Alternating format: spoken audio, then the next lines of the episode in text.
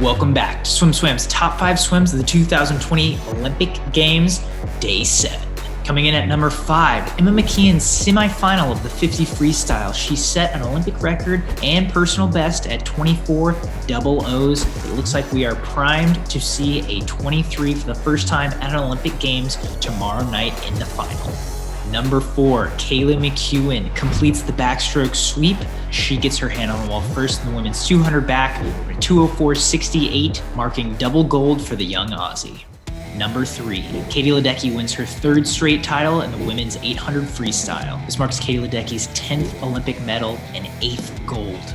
Number two, the first ever Olympic iteration of the 400 mixed medley relay did not disappoint. It was a thrilling race from start to finish with multiple lead changes, but in the end, we saw Great Britain touch the wall first and a new world record of 337.58.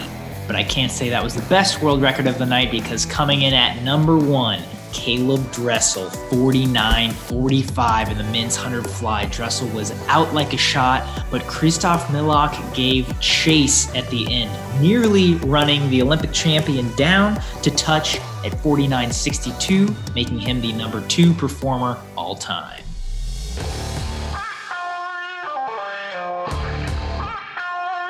Belly flop of the day. Team USA mixed medley relay. Can't put this on the athletes. I think the goose egg is going to go to the coaching. They didn't go with the math. I mean, just the disparity and the, and the, and the right strokes didn't make sense. And of course, my meat headed idea before maybe just going out with the men on the front end of the relay, back breast or back fly might have been a good idea because once the pool starts rocking, it's hard to come home. That's what we witnessed tonight. Belly flop of the day.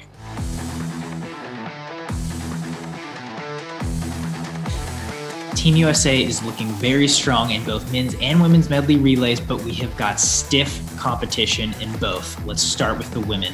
Australia is looking very strong, especially on the back half. I think it all comes down to what Lydia Jacoby can split if she keeps her goggles on tonight. Lydia Jacoby is a 105. I'm thinking she can split a 104, 6 7. Still, is that going to be enough to hold off the Australians? Think if Regan can hold steady with Kaylee, Lydia can get us a second to a second and a half lead. I think Torri can hold steady with Emma. And it all comes down to Abby and, and how fast Cate goes on that anchor leg. Coleman, if I'm remembering correctly, uh, Cate Campbell's been a 50 point on a relay. She can put it down for the relay. I mean, this is the first Olympics where she's actually performing and getting on the podium.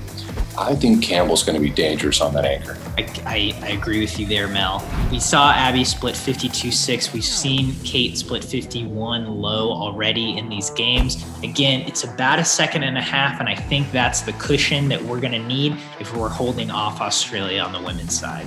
On to the men, obviously, our competition comes from Great Britain. I think if we're able to hold even through back and breast, we're looking good with Dressel and Zach Apple on the end of that relay. Dressel obviously going to do his thing 49 45 already from a flat start. And then Zach Apple, if he can go 46 mid, maybe even 46 4, 46 3, then I think we got a shot. Luke Greenbank, what's he going to go in that backstroke? I don't know. But if Murphy turns in the 52 2 and he's got a second margin, I think that Michael Andrew can, can turn in a 58 low. I think if we get past the 58 low with a 52-2 from Ryan Murphy, I think we're in the hunt. And we do pray that Duncan Scott doesn't swim out of his head and go a 46-0 in the end. That that's really the X factor for me is Duncan Scott. I think our first three legs can go head to head just fine. Obviously, we're not going to outsplit Peaty, but I think the, the differentials add up in our favor. But Duncan's been so strong this meet so has Zach Apple. He he has looked really good in the 100 free, especially on that relay. But but if Duncan splits 46 low, maybe even 40, 45 9, the first we've ever seen of something like that, it's going to be tight. It's going to be tight. Most celebrated British Olympic swimmer Duncan Scott since 1908. That story's been splashed all over the world. He's got to be riding a high. Can he repeat what he did in 2019? I don't know. But Apple's been a 46.6 here. He can turn in a 46.4 that can deliver Team USA gold. Which brings us to our medal table of the day. USA still in a strong lead with 26 overall medals, 8 gold, 9 silver, 9 bronze. Australia, 18 medals, 7 gold, 3 silver, 8 bronze. They're looking very strong this games. Britain maintains their third spot with 7 medals, 4 gold, 2 silver, and a bronze. Hungary moves up with 1 gold, 1 silver. And Italy continuing to look strong in the lower half with 5 medals, 3 silvers, and 2 bronze. Stay tuned to SwimSwam's ongoing coverage of the Olympic Games. We've got Natalie Coughlin, who's going to help us unpack the Olympics, give us perspective. We've got the great Cody Miller, and we've got the most handsome man in swimming, the backstroke star, Lenny Krayzelburg. Stay tuned to SwimSwam News.